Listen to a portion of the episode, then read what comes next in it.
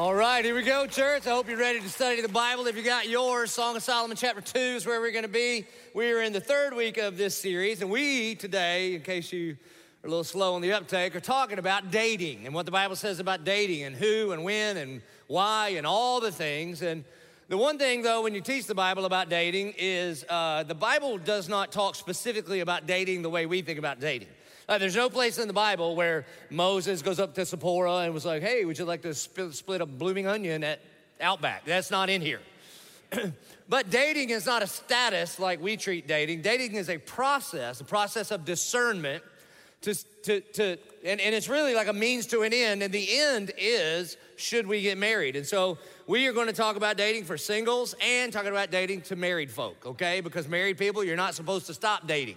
You were supposed to continuously put yourself in the kind of environments where your relationship can grow and bloom. And, and so, what I hope to do is for you singles, whether you're like, you know, young, single, or maybe you're single again or whatever, if you're kind of on the dating scene and you're not married, pretty much what I want to do is deconstruct everything this world tells you about dating because it is all a lie and it's all pretty selfish and it will teach you some horrible habits because what our world teaches is basically that the way you date is all about you and it's hook up, shack up, break up, repeat. Hook up, shack up, break up, repeat. And I want to deconstruct that and then reconstruct it in a biblical way where we can honor one another and serve one another and date with honor.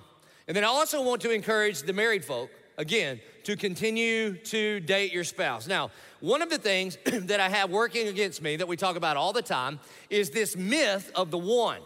Because you believe if you can just meet the one, one, one, then everything will be all right and you feel like that, that, that, dating is the process by which you try to find this mysterious one. I had somebody come up and tell me, I wish we were all born with just a tattoo on our head.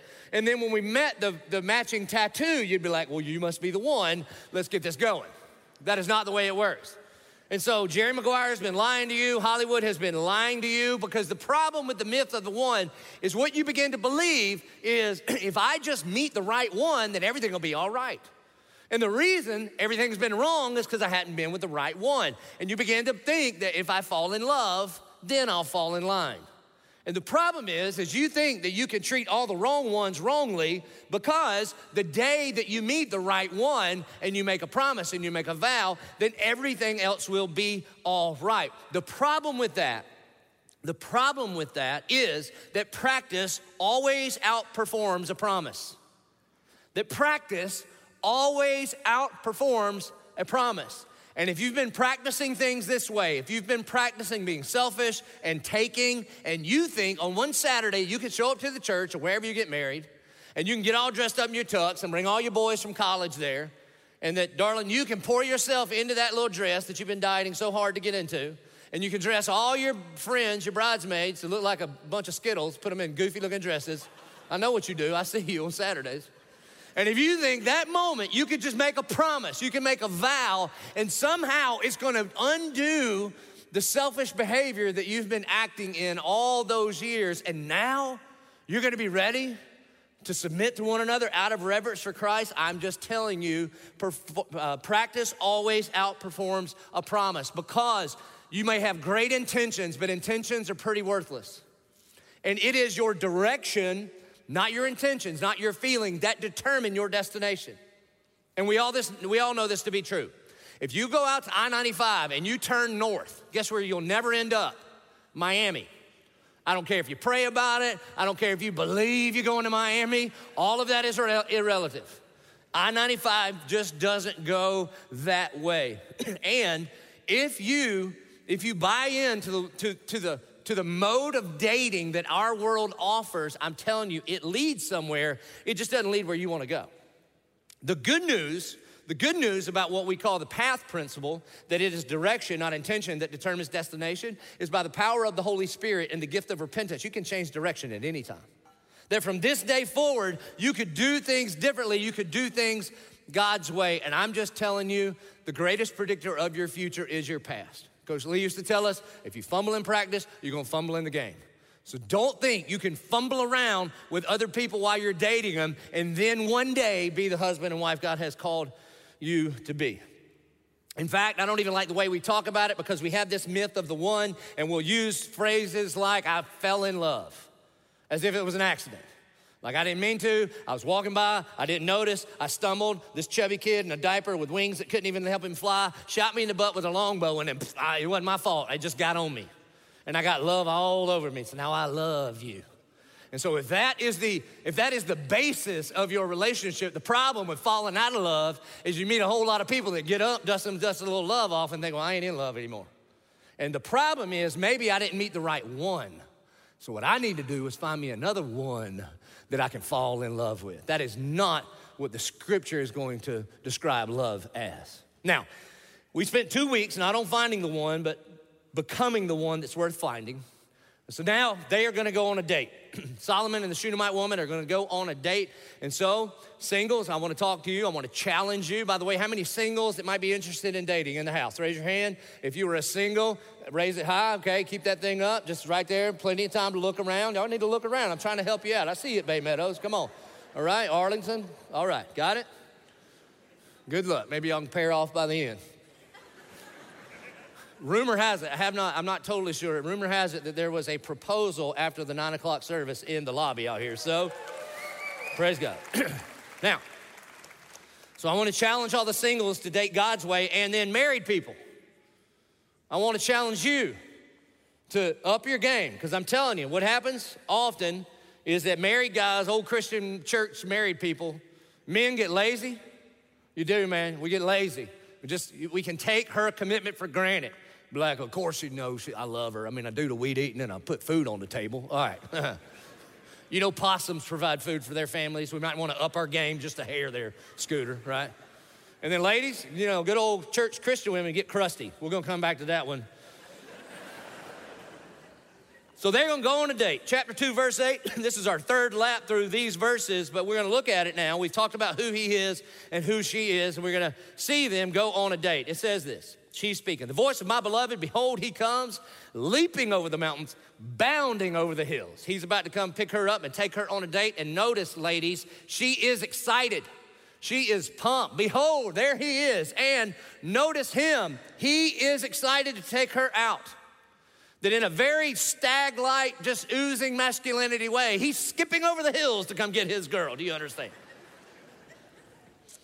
I don't know, this doesn't sound very spiritual, but dating ought to be fun. There ought to be some excitement there. If you are single and going out with a girl and you're like, oh, I gotta take her out again, then you have a problem there. They are excited to spend time together, and this is very, very important. They understand, they're gonna understand that dating is not a status, it's a process, it's a means to an end. It is a discernment process. And ultimately, what they are discerning is not, are you the right one for me? What you're ultimately discerning is, can I be the one for you? Can I be what the Bible describes as a husband or, for, or as a wife? It is a very, very high calling. And they are excited. Now, a couple things. I get some questions for some singles like, all right, who? Who should I date? Well, I would just say, pay attention to who God puts before you. You see, the Bible says that we are to run the race that He has marked out for us. And so, as a Jesus follower, as you are pursuing Christ, as you are being faithful to God's call in your life, running your race, then occasionally, as you're running along, you look to the right, you look to the left. And if you see a young stag or you see a honey over here and, and they are running the same race as you and at least relatively the same pace, then you should run over there next to them and run the race together a little bit. That's how this thing works. In fact, one of the things I just want to rebuke you on, ladies, is please, whatever you do, do not use my list that I got from the Bible to encourage our men to be godly men. Some of you, I've heard you're using this thing like a sledgehammer to beat down every young man here that's trying to go in godliness.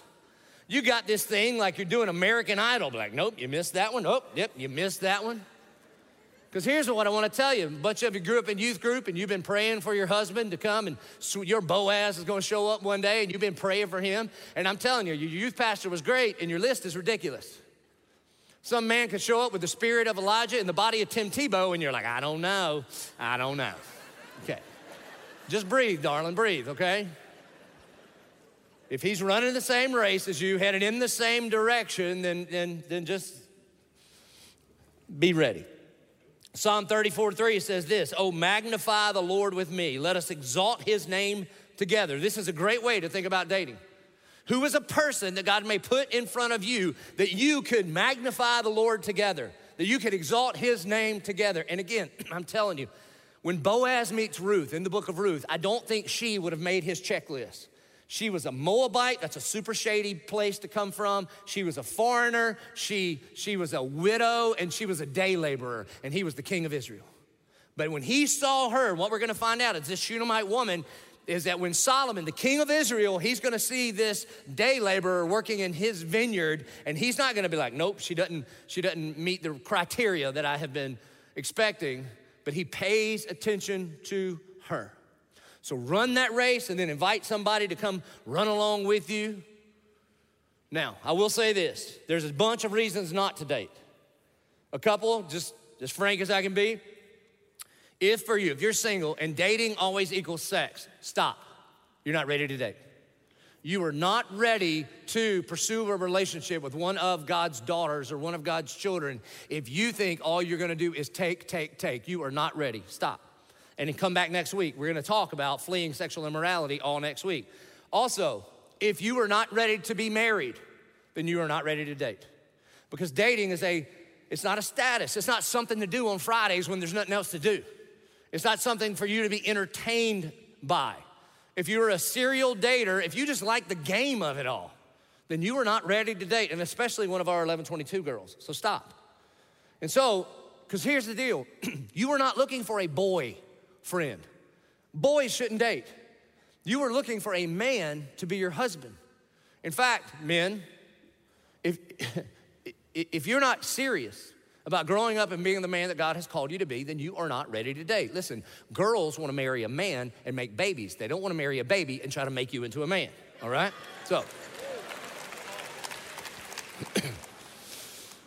now, and if you're married, if you're married, never stop dating. Never stop dating. Never stop pursuing your wife. Never stop putting yourself in the kind of environments where your relationship continuously blossoms. This is what we have been called to do. And husbands, I know you got it in you. Up your game. Wives, get excited when he asks you out. Behold, here he comes, like a young stud bounding over the hills. That's what's happening here. Verse 9, he's showing up to take her out on a date. My beloved, this is her talking about him. My beloved is like a gazelle or a young stag. Behold, there he stands behind our wall, gazing through the windows, looking through the lattice. You know what's happening here? She ain't ready. he shows up right on time. She's still getting ready, you know. I don't know if you know this, fellas, but you know how long a woman needs to get ready? Five more minutes. That's all she needs. Okay, you got it? Whatever it is, you can start today for next Tuesday. Gonna just take five more minutes. So what you do here, this is just this is just help for you, okay? So make the reservation at eight, tell her it's at seven. That's not lying, that's biblical. This is what he's doing right here. And then you'll come across this patient, take your time, baby, whatever it needs, it's gonna be worth it. That's what he does. Verse 10. my beloved speaks and says to me, This is him asking her out, Arise, my love, my beautiful one, and come away because up to this point they've all been together. There's groups of people. You know her friends speak and she and he's going all right now this one's just going to be me and you. They're moving from like from like casual public encounters to being exclusive. He speaks tenderly with her. And men i would just say this lead. Lead. Whether you're single or married ask her out on a date. Be specific. Have a plan. To go somewhere sometime is not a plan. That's just like uh, don't do that. And here's why. Here's why. In fact, if you're a husband, I'm gonna give you permission right now to not even listen to any of the rest of the sermon. If you are a husband right now, I want you to get out your smartphone uh, or you can look in your journal. We put a sheet, a cheat sheet in there in your journal. Date ideas for you. Why? Because you're not very good at it, okay? And for the rest of the time, plan a date. And here's why it matters because your girl, every girl in here, her fundamental question deep in her soul is Am I lovely? Am I valuable? And what happens when you give all of your best efforts at work. Because here's what happens, man. She has seen you lead at work. She's seen you make plans, come up with a strategic plan. She's seen you make decisions. She, she never hears you when you're talking to your employees or your team, I don't know, whatever you want to do. She, she never hears you say that. She hears you say, This is when we're doing it, and this is the deadline, and here's what we're to do. Ready, break. And then she looks at you, and you're like, uh, uh, uh, okay? Lead. You see, your girl wants to be pursued. Verse 11, here's what happens. For behold, the winter is past, the rain is over and gone, the flowers appear on the earth, the time of singing has come, the voice of the turtle dove is heard in our land. The fig tree ripens its figs, and the vines are in blossom. They give forth fragrance. Arise, my love, my beautiful one, and come away. What time of year is this? It's springtime, man. This is the best time of year. Everything's coming to life. The days are longer. The sun is warmer. And what he is saying here, he is saying, I would. Dating is a process, it's not a status. I am going to create environments whereby we can get to know each other and our relationship can bloom just like just like a garden would bloom. They are moving from casual encounters to courtship on purpose. And again, you're not looking for a girlfriend, you're looking for a wife. You're not looking for a boyfriend, you're looking for a husband. So, single men, single men, no serial dating. If you just like the sport of it, you're not ready to be a husband. And you want you need to use dating as practice for what it will be one day for you to love your wife as Christ loved the church and gave himself up for her. So be a man. Stop flirting with emotions of our girls. State your intentions and pursue and pursue. Now, again, sometimes you see the bumper videos that we show. And so, if you feel like God told you to marry somebody before you've ever even had a conversation with them, I would just encourage you, like, whoa there, Seabiscuit. I'd keep it to yourself. That's just on me. In retrospect, like later, if you get married, feel free to share that information. And I'm not saying God didn't tell you to say it. I'm telling you, don't tell anybody. Okay? You might freak people out a little bit. But, fellas, single men, ask a girl out on a date. A, you could use the words. And this means you should be specific. There should be a time, there should be a place. And then one of the ways that you can honor the girls here is that you need to give them enough time to think about it and pray about it. And you need to honor them to give them a legitimate out. Because here's what's happening you've been working up the courage to ask her out for like a month, okay? It's like you're ready to land this plane and your flight path is coming from way back here and you've been working and your disciple group has been prepping and you even practice on your brother. You'll be like, all right, pretend like you're her. Uh, hey, you know, you're doing your thing, right? And then you're just gonna lay it on her like in disciple group. It's a lot of pressure. One of the ways you can honor her is give her a legitimate out, give her plenty of time. But don't, come on, don't be a boy. Don't be a boy about this. Don't be like, oh, hey, so I was thinking maybe uh, maybe we could like hang out or something sometime.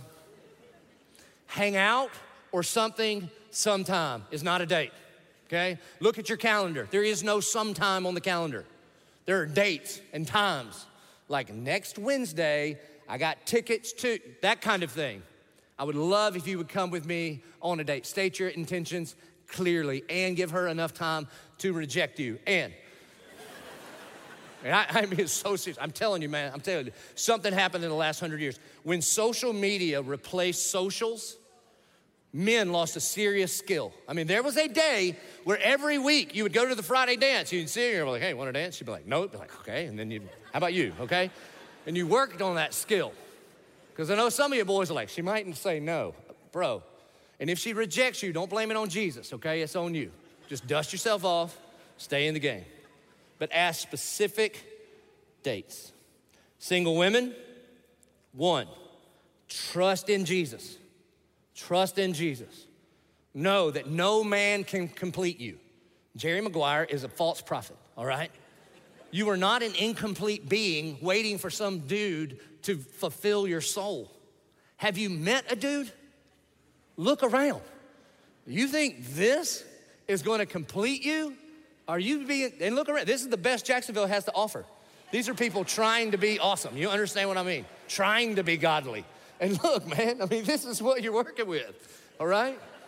You are not an incomplete being. Only Jesus can complete you. Don't put up with a dude acting like a little boy. Don't put up with, uh, you think maybe sometime, somewhere, maybe we could hang. No. You ask specifically when, specifically where. And listen, fellas, I'm not trying to make it more difficult for you. Okay, girls? All, you, all you're gonna do is you're gonna encourage him. Because the crazy thing is about men, man, they almost always will put forth the least amount of effort for to like check the box. This is just true. You ever ask your husband, or like, hey, will you sweep? Does he sweep like you sweep? No, it's just one line through the middle. Well, I did it. Okay, so what you don't want to do is put up with this bar way down here. You are worth being pursued. Just help him out. When you say sometime, what time do you mean?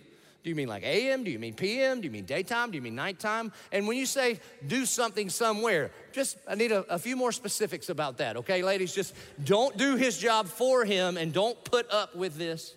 You are worth the pursuit.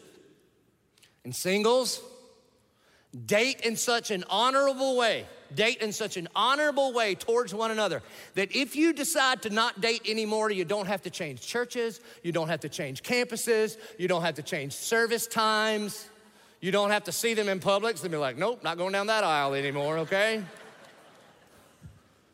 Honor one another. Because I promise you, it's better to be single and want to be married than married and want to be single. You heard it, you hear that? Mmm, all right? Because there's some married people right now praying, Dear God, I wish you'd just send a meteor, take her out for your glory and my enjoyment. now, married people, married people, they are going on a date, and there is this environment where their relationship is blooming.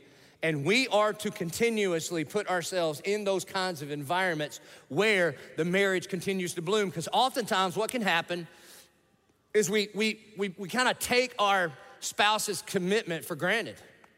And we just sort of presume upon their faithfulness. And, and what will end up happening is you, you just kind of become a butler and a maid, and you know, you do the weed eating and she pays the bills, and you just sort of cohabitate. And that is not God's standard for marital love and intimacy. So, married men, listen, listen, dude, you got it in you, man. I know you got it in you. I mean, you got her to say yes to you. You must have had some game. There had to be some point. Think about, think about all the effort and energy when you were trying to subdue, because that's our command subdue and cultivate. And we do real good at the subdue type part, right? I mean, we track them, we stalk them, we study them, we, we, we do things we would never do. Go see the dumbest movies, go see the notebook. Remember that? All of us my age got married on the notebook. Dumb old movie. I'd never go see that movie. Nothing blows up. no matter how tough you are, you feel like crying at the end. You be like, baby, when you go crazy, I'll still love you too. All right, you make all these, pro- eat frozen yogurt till your brain freezes out. All right, but ultimately, the reason she said yes to you is because her fundamental question is this Am I lovely? Am I valuable? And again, what she sees is that you have the ability to be creative and to lead and to be proactive and to pursue. And when we put all of that effort towards work or our hobbies, our dumb hobbies, or those kinds of things, and we neglect them, it devalues them. So, married men, go for it, all right? Ask her out on a date, take a shower. She says his name smells like, like purified oil. Don't go like smelling like two cycle oil because you just got off the boat. You understand? Value her, take her out. Married women, don't be crusty. I'm telling you, if a guy gets lazy, Christian women just get inflexible, right? Because I'm telling you, if he's got two working brain cells that are working together during this series, and he's got blood in his veins, and he's got a and he's got a heart in his chest, and if he's got the Spirit of God in him, he's gonna try. Because I'm trying to encourage him to try. And he's gonna he's gonna driving home today, he's gonna be like, all right, baby, you wanna go, you wanna go on a date? And listen, man, you get an opportunity to respond with encouragement there. Don't be like, well, I guess. I mean, last time you asked me out on a date was the last time we did Song of Solomon series six years ago, and I guess we'll go, but just go to the same place and wear the same thing and don't ever care about just drip, drip, drip, drip.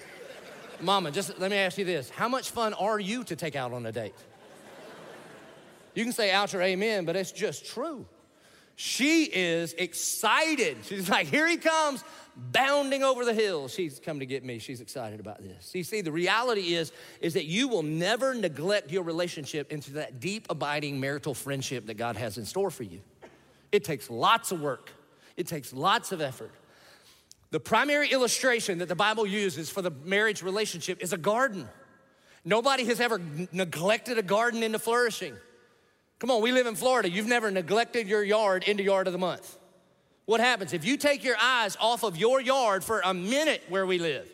I mean, you got to have sprays and and fertilizers and professionals to help you. Because if you look and be like, oh, there looks like a little spot there, and then go on vacation and don't do anything about it, you come back and what? You got to resod. You never neglect your yard into a, a, thriving, flourishing yard. And the same is very true of a relationship. And progressive dating is where you will love your wife. If marriage is a picture of our relationship with Jesus, then dating is the picture of the Spirit of God pursuing and wooing us. Don't ever stop. You see, I told you a bunch of times, Gretchen and I met in the gym. And uh, I would stand in there and talk to her. When I first met her, she, she was actually engaged. And I thought, what's your man got to do with me? So I had to work that out for a little while. And so we would just stand in the gym for like hours and just chat and chat and chat. Then she finally ditched that guy, you know, God bless him. And then we were just like friends, you know, we were just friends. But, but if she had another friend like me, I'd kill him. You know what I mean? That kind of friend. and we met, we met in Roanoke, Virginia. I, I, I was right out of seminary. And, uh, and Roanoke's built in this valley, the Roanoke Valley, and there's two mountains on either side. One's called the Mill Mountain. I don't know what the other mountain is called. And on one of the mountain, the Mill Mountain, they have this star. They built this star. It's like a 30 foot, there it is. It lights up every night and it overlooks the valley. And we were talking about it, and the star came up, and she was like, you ever been to the Star? And I was like, oh, what's that? What happens at the Star? I know what the Star was all about. I was a youth pastor. That's where high school and college kids would go up there and make out. That's what happened at the Star. But when she says, you ever been to the Star? I never been there. What happens at the Star? Sounds like a lovely place. Do you know the direction? Come away with me. Let's go to the Star. And we were leaving straight from the gym, had our workout clothes on, and, we, and it was like early December. It's kind of chilly, you know. We're going up there in the afternoon, and, and we get up to the star and it's, and it's cold. It's colder than we expected. And she didn't have a jacket and I had a sweatshirt on. So I gave her my sweatshirt. You know why? Because men don't get cold, they get pneumonia. That's how that works. so she's got on my sweatshirt and, you know, we got plenty of room. You saw the picture. I mean, this is like the size of the stage, but we, you know, I was like, I may have overplayed my chilliness. I'm like, ooh, I'm so chilly. Why don't you just, we took about one square foot and there we are, you know. And eventually she turns around and we're talking and Conversation's going great, and the silence is going great. And at one point, a shooting star, no joke, just boo. And I thought, all right, Lord's just winking at me. And then I heard this little ch ch ch over here, and it was a buck and a doe just walking. And some people will be like, Pastor, what do you think that means? And I remember thinking, that means I should put a tree stand right up here later. Come back. And then after a little while, man, we looked at each other and our eyes locked and her head tilted one way and mine went the other way. And you know what happened? That's none of your business. But let me tell you what was happening. Is that I was saying, come away with me, and I was putting ourselves in, in proximity to one another exclusively, whereby we could get to know one another. And I'm telling you, man, we met, and even to this day, I'm obsessed with that girl. I mean, obsessed with that girl. And so I, I, told her, I mean, I would, I would, we would go on like two dates a day. I mean, we would. I would call her all the time. And in fact, I was a youth pastor, so my, my schedule was a little more flexible. And I'd tell my boss, I'd be like, hey, I'm gonna be out of the office working on my ministry. My ministry was Gretchen. I was trying to get her to marry me. That was my ministry. and it, there should be this kind of like fun to it, okay? There should be this excitement to it. And Christians, if you're a Christian, dating is an opportunity not to take, but to serve. It's an opportunity to practice Ephesians 5:21, to submit to one another out of reverence for Christ. Because ultimately, a good marriage is a submission competition. You're trying to outdo one another. And if you date like this world tells to date, all you're doing is saying, Are you good enough for me? And that sets you up as like an idol to be worshiped. And anytime you idolize someone, when they let you down, you will demonize them. And that's what you'll take into your marriage. But as Christians, this is the opportunity not to ask, Are you the one? but to ask yourself, Can I be a husband or can I be a wife to you. And so look what happens on their date, verse 14. Oh, my dove, in the clefts of the rock, in the crannies of the cliff, let me see your face, let me hear your voice. Your voice is sweet and your face is lovely. Here's what he's doing he takes her out and he says, All right, listen, darling, I'm gonna create this safe environment and it's safe for you to come out. And notice, notice what he says I wanna see your face, I wanna hear your voice. A part of what we're gonna talk about next week is the problem if dating is a process and not a status, when you add sex, when you add physical intimacy into the dating process and you're not married, you hijack the whole discernment process. You hijack the whole thing. You see, what he's saying is, I want to create any kind of environment where you can be you, and I want to learn who you are. I want to see your face, I want to hear your voice. The first actual date that Gretchen and I went out, out on. Again, I was a youth pastor, so I saved up for weeks, invited her to Chili's took her out. You see, because I wanted to get to know her. And like I said, she was coming out of this long relationship, and I was coming out of a long relationship. I'd been dating a girl for about four years. and the problem was, is that in both of our relationships, the people that we were going out with, in their own right, they were fine. They were, you know, good citizens and all of that. They just weren't quite right. And we both felt like we were spending an exorbitant amount of energy to just, if we could just change these two or three major factors in their life, then they could work out with us. And have you ever tried to do that with anybody? The answer is yes. That's what you've tried to do every time you dated somebody the world's way. And it's exhausting, isn't it? It's like training a puppy. Every time you take your eyes off, you'd be like, oh, I've got to put the nose in it. No, don't do that anymore, okay? It's not good. And people should not be training other people. And so there was all this frustration.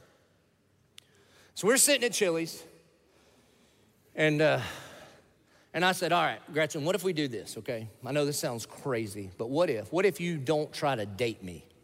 And I don't try to date you. And what I mean is this every time I've ever gone out with somebody, I only expose to them the best things about me, and I try to hide all the things that are shameful and, I'm, and, and that, that I would hide. And what if, what if you never fake it? What if you never fake it? What if you just be you, authentically you? And then I'll do the same. And if we did this, now this is crazy, it probably won't work out because the odds of this working out are really, really low. And if it doesn't work out, it's fine. I don't have a ton invested here. I think I can get out of tonight for about 40 bucks, okay? Because I pre ate before I ate a whole can of ravioli, so I would just get an appetizer. And you're insecure, so you ordered a salad. That's fine. I hear you stomach growling. Don't worry about it. So I think 40 bucks. I didn't even, I ordered a water, put sugar in, a lemon in it. Boom, lemonade. That's how we roll. You understand? So $40 is what I had invested. And and then if we see each other in the gym, it might be a little bit awkward, but here's what you don't know that's not even my normal gym time. I've been stalking you, and I've been working out at a really inconvenient time for me, so I can just go back to my normal time. I'll never see you again. So that's what we have on the line if it doesn't work out. But if it works out, and the real, authentic you digs the real, authentic me, we'll never have to fake it for the rest of our lives. And that's how we started. It was crazy. You know what we did on our next date? On our next date, we confessed all kind of sin. That I would never tell anybody that I was trying to get to marry me. Because everything I was telling her would disqualify me like crazy, things that I'm ashamed of apart from the fact that therefore now there is no condemnation for those who are in Christ Jesus. We just laid it all out on the table. And we continue, we continue to date that way. So we were ridiculously honest with one another. And ultimately, what we were doing is we put ourselves in environments where I would say, Come on, I wanna see your face, I wanna hear your voice. And I want this to be the kind of place where I can tell you who I really am. Like my struggles and my temptations and the things, things that I'm excited about, those kind of things. And next month, we will be married for 21 years, okay? 21 years, right? Now, and we have I'm just telling you, she's my best friend on the planet. And I don't say that in some kind of goofy, you gotta say that at church kind of thing. I'm just telling you, I like her better than I like you. I just do. My best friends are here. I love to hunt with them and do dumb stuff with them, and all of them are dumb compared to her. I'm just telling you, I would rather be with her than any other thing. I, I feel more free with her, and we, can, we date all the time. We go to the beach. There's a date for you. Just go to the beach. We live at the beach. People come from all over the world to sit on our beaches, and we drive by them all the time. Just take a girl out there and plop a chair. And when we go, man, I still want to create the kind of environments where I can see her face and hear her voice. I ask open ended questions. If you could do anything for the glory of God, what would you do? What are you most afraid of? If you won the lottery, what would you spend it on? And she'll say, Well, we don't even play the lottery. I'm like, That's not the point. Well, I'm not, we ain't gonna play the lottery. If, come on, answer the question. That's what we do. And sometimes we do, we do like inexpensive dates. Let me tell you what we're into right now, man. Wednesday afternoons, our church has this thing called student ministry. It's incredible. And they make disciples and all that's fine. I don't even care what they do here. I can drop my kids off for like two and a half hours and be gone. I'm telling you, I wish they made a lock in every Wednesday night. I'm gonna talk to somebody, start at three, pick up at midnight. That's what I wanna do. And we drop them off and we, we do happy hour because it's cheap. We're in there with all the old people. Everybody in there, they're having dinner, and we're just hanging out on these Wednesday dates. The other thing is that Fridays, thank God we live in Florida where kids go to school. And on Fridays, our children are in school, and I have a day off, and we just have Friday dates. And it's great, man. We just we we we just get in these kind of environments where we know each other. And sometimes, man, sometimes we ball out, man. Sometimes, you know, I save up and make a reservation and get a, like a nice steakhouse and roll in there. And I'm telling you, Part of the reason I do it is I just want to value her. Take a shower, put on a, like I tuck my shirt in for dates, put a jacket on. Y'all wouldn't even recognize me. I can get in and out of there without anybody saying hey to me. It looks like Joby, but he's too dressed up. And so I do, and I valet. I valet, and I feel so weird. I pull up and I'm like, I can't believe I'm about to give you $6 to park my truck right there. It's 19 steps. But it just feels awesome when the guy opens the door for her and she gets out, you know? And then we sit down, and did you know there are restaurants in Jacksonville without televisions? Did you know that, fellas? You got to research it. And I try to get in the corner, it's just me and her, and I order wine. And I'm just gonna be honest, I'm not even that into wine. I'm not. Some people are wait, I'm not anti it, but on the date, man, I order some, I, text Petey and be like, all right, what should I get? And he tells me, and I order it and I swirl it around, sniff it. okay? Because it's romantic, that's just what we do, man. It's what we do. And I hear some people, some people be like, yeah, but Pastor, we can't really do that because we got kids. Oh, bless you. Listen, you know one of the worst things that you can do for your children is raise them in an environment where they believe the world revolves around them? One of the best things in the life of my kids is on a pretty consistent basis. We look at them and they say, "Where are y'all going? We're going out. Where are you going? To the to the your favorite restaurant. Can we come?" Absolutely not. no. And don't even call me 911. If you need me, call 911. We ain't even talking to you, okay? Because you don't, and I'm not, man, we are not perfect. I'm not trying to hold us up as the primo example, but I'm just telling you. The Bible says, rejoice in, in the wife of your youth. And I'm telling you, I got a good one and I rejoice in it, man. We have a good time together. That does not happen by accident. It doesn't happen by accident. And again, again, if you've been neglecting it for a decade or so, Ladies, if he if he turned, if he's trying to change direction because the Spirit of God is convicting him right now, and he asked you out on a date this week, okay, just help him. Remember, he's like a puppy, he will repeat what is rewarded. So you just, whatever he gets right, just Hercules, Hercules. And then you might be like, hey, maybe next time we could go to a place where they don't bring the food to the window, we might could go in. You just help him along, okay? Whatever it is. See, because the process of dating is, is really a process of discernment. And you're discerning who this person is and can you be a husband or wife to this person. I can't tell you the number of times an 1122 single girl has come up to me and like, Pastor Joby, I met the one. I'm like, okay, let's talk about that for a second. She goes, well, I love him. That's great. What do you love about him? Oh, I love him. I heard you. What do you love about him? I love the way he makes me feel. Eh. You just said, I love me, and he's a means to that end. What do you love about him? Well, we have a song. Oh, God. Okay. You're putting yourself in this kind of environment where it's safe for you to reveal who you are in their presence. Verse 15, catch the foxes for us, the little foxes that spoil the vineyard for our vineyards are in blossom. Dating is not the time to avoid conflict. Dating is not the time to avoid conflict. Dating is the time for you to practice solving problems together. Because the reality is this listen, when I used to do a lot more premarital counseling, and I would sit with the couple and I'd be like, all right, tell me about your biggest fight. And they're like, we don't fight. And I'd be like, oh, Lord, help you. I'd pick one for them. You understand? I would dig in there and just have them disagree about a thing. Because here's the thing, man. When you're asking the question, is he the right one? There's only one right man. His name is Jesus. Everybody else is wrong. Everybody else is sinful. No one is move in ready. Everyone is a fixer upper. I hope you realize that. And the Bible in Song of Solomon is going to give us one chapter on the honeymoon and two chapters on how to fight. Don't tell me God doesn't know what he's talking about, right, married people? And what they do is they are practicing solving problems together. The couple joins up, and I think they're calling out to God Lord, help us catch the little foxes. There are some issues in our relationship that are eating the, the buds before they bloom. And so it's us against that issue. So, Make sure, make sure, make sure in your dating, it is not a time to avoid conflict. It's, it's, it's time to learn how to have healthy conflict. And then look how it closes. My beloved is mine, and I am his. You see, they are moving towards oneness. This is a countercultural idea in our society. In God's economy, one plus one in the covenant of marriage equals one. It's not independent, it's not codependent, it's interdependent. You're moving from me and you to us. This is the direction they're going. He grazes among the lilies. You don't have to be in a hurry here, okay? You don't have to be in a hurry. Verse 17, until the day breathes and the shadows flee, turn, my beloved, and be like a gazelle or a young stag on cleft mountains. Let me tell you what that means.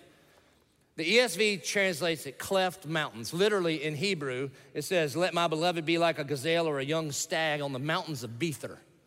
In Hebrew, the word Bether means separation or twins. She's saying, after a long date where he has created this safe environment and says, I want to see your face, I want to hear your voice. And she's like, Why don't you come like a young stag on the twin mountains? And you're saying, Pastor, what does that mean? It means exactly what you think it means. Okay? I know. So, singles, let me tell you, what, what we're never gonna see, what we're never gonna see in the Song of Solomon or anywhere in Scripture is anytime these feelings of attraction towards physical intimacy well up in people, you're never gonna see God come in and slap their hands and say, How dare you feel that way? In fact, God designed it that way. And so be here next week because what we're gonna talk about is sexual immorality because sex is for married people. Not used to be married, not gonna be married, not married in my heart. There's no such thing. Married people. A covenant between a husband, a wife, and God. And so sex is like, it's a gift. It's a gift from God. For procreation, praise God, kids are a blessing. And recreation, amen. And so the question we're gonna deal with next week is not where's the line, like how far, what can we do? No. The question is when's the time? Now, married people, I want you to see this. Married people, when you go on a date, this is the natural direction of the date. It's not the, it's not the appetizer, it is the dessert. And so, if you're married, I would say, I would quote James, the brother of Jesus, be ye not merely hearers of the word, but do what it says. And I know some of you visiting are like, Martha, we found our church. This is the best church I've ever been to in my whole life. All right, come back next week. Here's the point whether you're married or single, our world's way of dating is hook up, shack up, break up, repeat. Hook up, shack up, break up, repeat. That's what this world offers us. And if you date the way the world tells you to date, you are practicing for your divorce. You are. Because it's all about me, it's all about take. It's all about prove that you're worthy to be with me. It is a death spiral of selfishness with a back door wide open in case you get a better offer. That's what this world has to offer. But God's way is to pursue, is to pursue. It is to progress, to, to put yourself in the kind of environments where you can get to know each other. It is to propose. Say, I want to make a covenant with you for the rest of my life. And then, period, till death do us part. Now, one of the things, especially in January, you hear, hear some churches talk about, which is super legit, is they'll say things like, we're gonna take our city for Christ. We're gonna take Florida for Christ. We're gonna, we're gonna take the country for Christ. And come up with some serious evangelistic strategies of how to take over for Jesus. Do you know what Jesus in the Gospel of John said, the number one best evangelistic strategy would be in this world? He said this They will know, the world will know, they will know that we are Jesus followers by the way we love one another. You wanna change Jacksonville? You wanna change our country? You know where you start? You start in your home. Can you imagine how this city would be different if every believer in the city submitted to one another, their spouses submitted to one another out of reverence for Christ. If every believer in this city loved his wife as Christ loved the church, and every wife in this city graciously submitted and encouraged her husband, let me tell you what would happen. The people that we work with, the people that we do life with, the people that we see all over the city, way before they believed what, what we believe, they would want what we have. They would say, how, how do you do that? And singles, can you imagine if every Christian man at 1122 treated every woman that he went out with, he treated her like a daughter of the Most High King, and he didn't just try to take, take, take, take, take like a little boy, but he stood up and he acted like a man, and he honored and valued every woman here in Jacksonville. Let me tell you what would happen atheist dads would start praying or wishing or whatever an atheist does. And they would start wishing, I may not believe what these people believe, but I hope my daughter marries one of them. Because it's just different. That's God's standard for us. That's God's standard for us. Man, one of the one of the great privileges of pastoring this church is I get to meet some awesome people. And I want to tell you about one of my heroes. And you may think, you may think, when I say a hero of mine, you may think, is he a preacher? He's never preached a sermon that I know of. Is he a church planter? No, he helped me build a church one time. He's never planted one. He's not a theologian. I doubt he's ever read a theological book, ever. He's a builder. His name's Scott Putnell. He's, uh, he's 59 years old. He's been married to Tina for about 35 years. And when you meet this guy, you don't, you don't, I mean, he's super fun dude, but he's tough as nails too. He's tough as, he's one of those kind of dudes, fellas, you don't know what I'm talking about. When you shake his hand, you're like, what, are you trying to hurt me? What are you doing? His hand is like concrete. When I shake it, I feel like the big, I mean, I'm a relatively tough guy, and I feel like I'm putting my hand up there for a man. Hey, will you just get the nail? You know, it's terrible. I shake his big old hand, I'm like, good, great, like a bear paw, okay? And when you'd meet him, you wouldn't, you wouldn't automatically think, well, this fella oozes tenderness. I mean, he's a good old boy. He's got more guns than he's got fingers. He gets his groceries with a shotgun or a stick in a string. Like he's just a good old boy. Drives a big old truck, all those kind of things. I like him, okay? Tough as nails. But when I see him around his wife, Tina, they're like, they're like newlyweds all the time, all the time. I mean, they walk around holding hands, and he's got his arm around her, and everywhere I go, they're there together, just enjoying one another. And when I see them, I think, that's what I want to be like. That's my goal. That's what I want to be like. And the other thing that's crazy is he has adult children and about a million grandkids, and they all want to hang out with, with he and Tina. And in my mind, that's success in this world. That, that after you've been married 30, 40, 50 years, that, that you still dote over one another and your adult kids actually want to talk to you in real life. And he does, man. He's just, and listen, man, that's my goal. That's my goal. I want, I can't wait till me and Gretchen are just old people, right? Just sitting at the Cracker Barrel, just sharing teeth, just getting eating the pancakes, whatever we do. You know, I'll prop her up on my walker, take her wherever she wants to go, man. That's the goal, isn't it?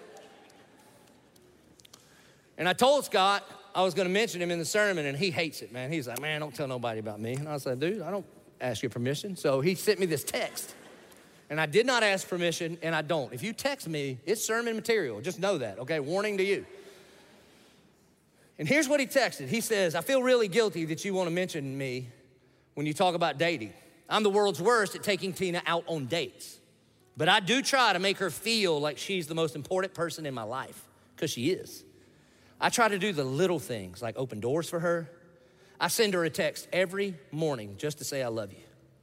I, I never leave the house without kissing her goodbye. I tell her I love her often and I try to compliment her a lot.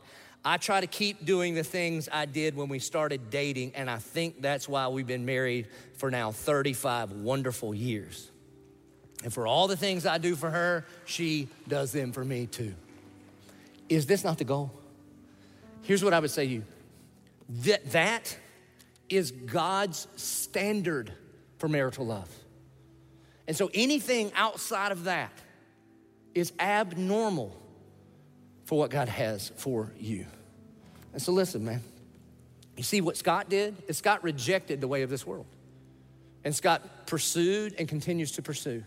And he progresses the relationship and he continues to progress. And he proposed, put a ring on it, and then said, period, till death do us part.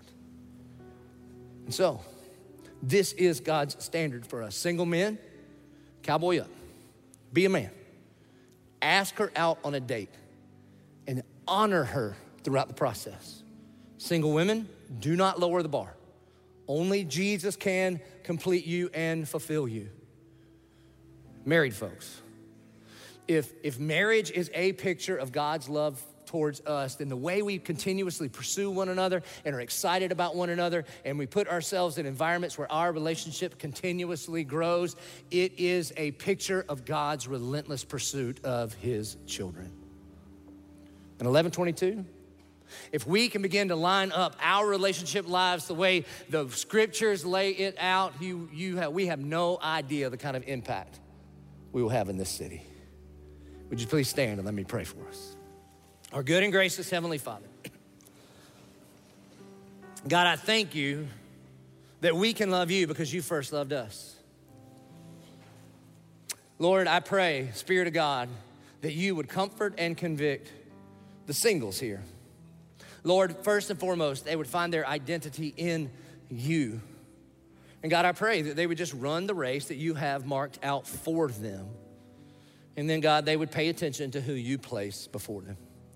And God, I pray for the, the people that have been married for a long time or a short time. And Lord, I pray, I pray that people would change direction that husbands would go to their wives and they would say, I am sorry, I value you more than all the other things in my world, second only to my relationship with Jesus. And then, God, you would give, you would give wives this forgiving spirit, and they would rediscover one another in light of you, in, in light of your love for us. Holy Spirit, I pray, I pray, I pray that you would be a balm of Gilead to people that, ha- that anytime we talk about dating, it equals hurt. Lord, I pray that you would meet them right where they are and that you would let them know that you are always with them, you never left them, you would never forsake them. And God, I pray for the marriages at 1122. I pray that our marriages, not that we're perfect, but it would be a shining light in a dark world of what love looks like. We pray this in Jesus' name. Amen. Church, we respond to the gospel. It's what we do. We sing. We're going to join our voices together. And ultimately, a big part of what this song says is I'm not going to build my life on the trappings of this world. I'm going to build my life on the good news of the gospel of Jesus Christ. And so when we sing it, we sing it like we mean it because we mean it. And we're going to bring our tithes and our offerings as an act of worship. If you're a regular here, most of us do that digitally through the app. And we're going to pray. We're going to pray whether you need direction in your relationship life, whether you need the comfort of the Spirit in your relationship life, I would invite you to come and kneel before our God and King who says, Cast all your cares upon Him because He cares for you. So let us sing, let us bring, let us pray. Let's respond.